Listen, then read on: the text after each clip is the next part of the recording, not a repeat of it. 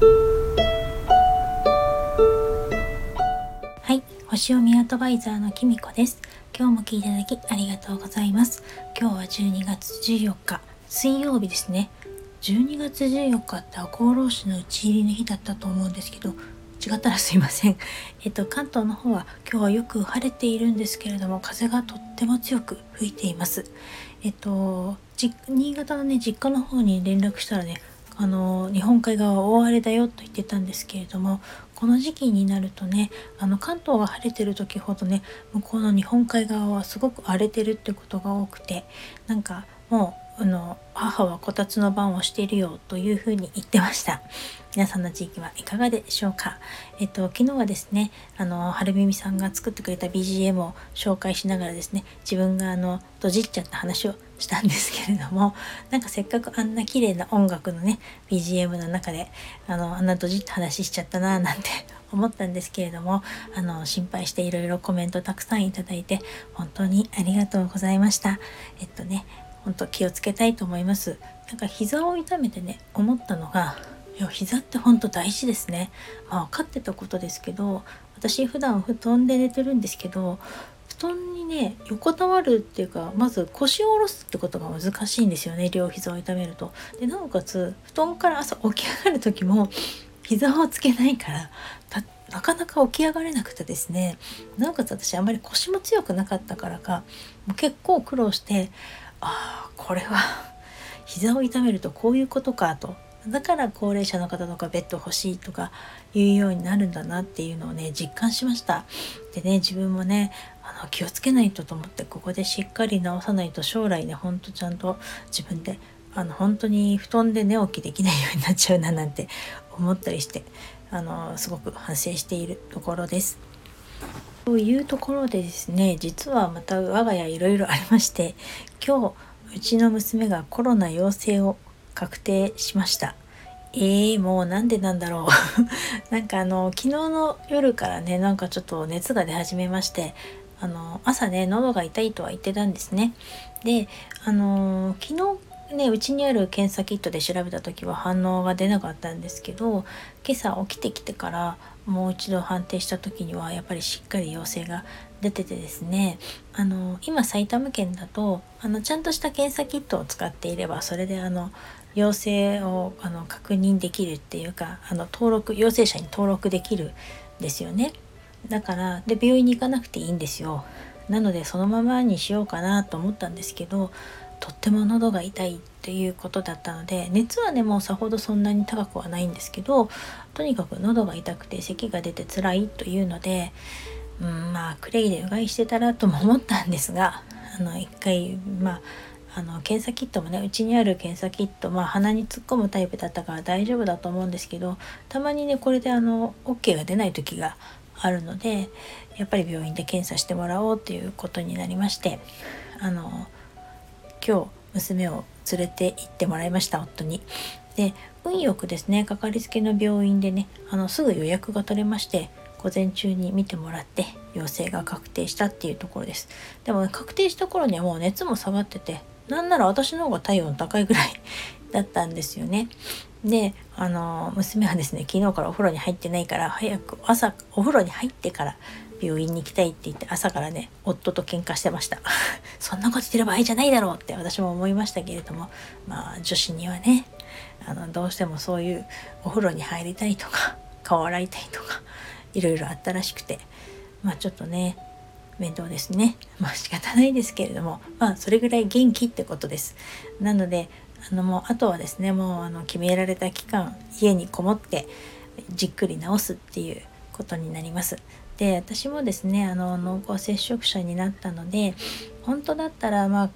今週いっぱい日曜日まではうちにいなきゃいけなかったんですけど、まあ、会社の方のご好意であの膝のこともあるしあの娘があの20日まであの自宅待機になるので自宅療養の間なのでそれまでお休みをもらうことにしたのであのこれを機会にですねここで膝もね少しでも良くなるように直したいなと思います。でちょっとやりたいこともたくさん溜まっているのであののちょっと早い冬休みが来たと思ってですねもうこれで家にこもってもいいわけですから私お家大好きなのでいろいろやりたいことやりたいと思っています。今ね何やろうかなって付箋にいっぱい書いてるところなんですけどね。うん。あのそんな感じです。皆さんもねなんかちょっと流行ってきたのでまたね。で気をつけてくださいね。あの本当年末年始にかからなくてよかったなと思っています。あのねまた混んでくるとなかなか病院も取れないですしね。うん。本当早く収まってほしいですね。娘はですねちょうど本当にこの足を切った日にワクチンを 打ったばっかりであの4回目のワクチンだったんですけどだからかな今まで4回打ってるから軽く済んでるのかそれとも若いからなのか分かんないですけれどもなんかあのなんかねそれでほんと最初副反応かななんて思ったりしたんですよ。遅くちょっと期間が空いてから副反応の出る人もいるっていうから。なんでねワクチンを打つのがいいとか悪いとかは私は本当に正直わからないです。だって打ってもねすぐなっちゃってるし。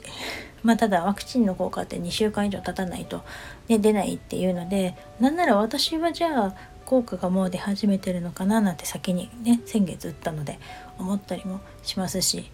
まあでもワクチン打つ打たないはもう関係なく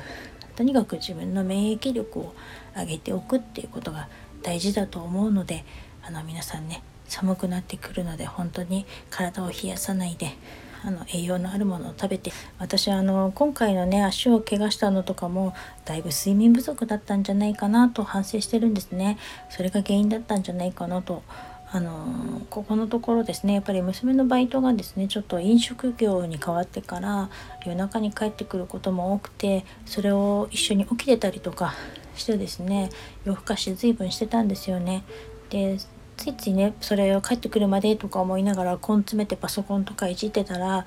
もう寝るのがすごく遅くて睡眠時間が本当に短い4時間とか5時間とかもしかしたら5時間切ってるかなみたいな時とか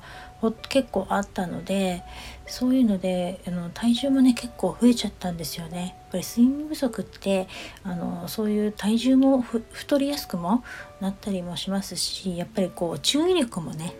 あのちょっとこう緩んじゃうっていうか、うん、なったりもしちゃうのであの今回のことを機にですね、まあ、この療養期間もありますしなるべく早く寝るっていうことをですねあの心がけていきたいなと思います。それにはねやっぱりもうちょっと効率よくあのいろいろ仕事しなきゃなって思ってですねあまり考えすぎずあの一つ一つをあの淡々と作業するようにしたいと思っているところです。まあ、一応星読みアドバイザーとして言うとですねなんかこう我が家ね最近こういうふうに5月に夫が入院しましたし今回私がこの膝を怪我したり娘がコロナになったり、まあ、その間ですねいろいろ車をぶつけちゃったりとかまあいろいろあったんですけれども今年この2022年で私ねちょっとこの星読み的に見るとですねどうも私のホロスコープにね ちゃんと原因が書いてあったのかななんてちょっと思いました。それはまたちょっと次回に話したいんですけれどもあのどうやらですね私今ですねキロンリターンっていう時期に 入ってるそうです。そうですってどうだよって感じなんですけどあのキロンっていう回論とも言いますけどこの世代のテーマとか超えるべき傷とかっていうようなね意味合いのあるちょっとうんとね解釈がちょっと難しい星なんですけれどもあのその人のねあのトラウマとかでも克服すると大きな力になるとかそういう星があってですねその星がですねあの生まれ持った私の星と今今お空にいるそのキロンの星がほとんど同じ位置に今いるんですね。ちょっと前まで全く同じ度数だったんですよ。で今ちょっとちょっとだけずれてるんですけどほぼほぼもういわゆるコンジャクションという位置にいてですね。この時期をキロンリターンっていうらしいんですね。でこの時期がですね あのやっぱりねいろいろある時期らしくてですね。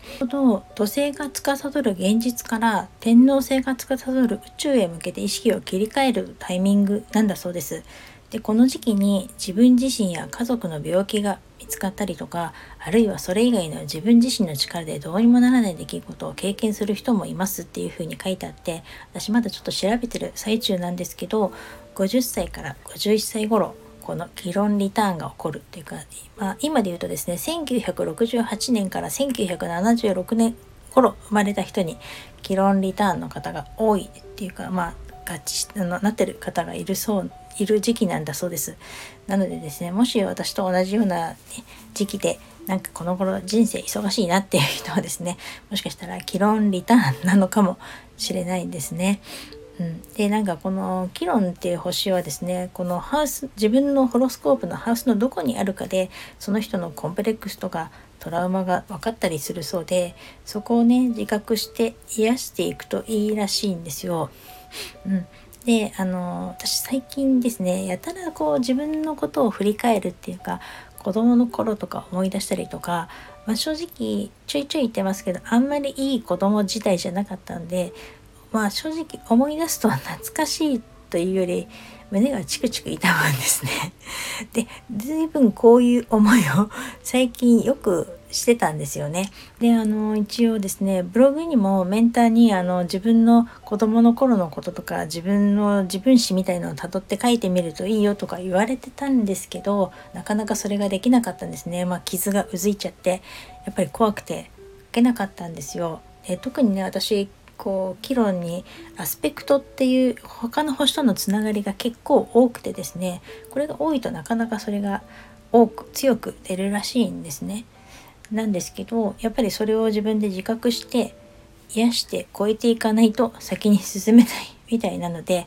来年はですねちょっと思い切って自分の子供の頃のこととか自分史をたどるみたいな感じでブログを書いたりこのスタンド FM でお話しできるようになったらいいなと思っていますでもまずはですね自分の足直したいと思います。風にですね自分の星ホロスコープ生まれ持った星と今今の空がちょうどあのこう重なる時っていうかまた会う時っていうのはですね人生の節目になったりとかしますのでご興味のある方は今もしもしかしたら私ってそうなのかしらなんて思う方はですねいつでもお気軽にお声がけください。30分だけのあのお試しセッションもありますので是非よろしくお願いいたします。それでは今日はこの辺で。最後までお聴きいただきありがとうございました。またお会いしましょう。きみこでした。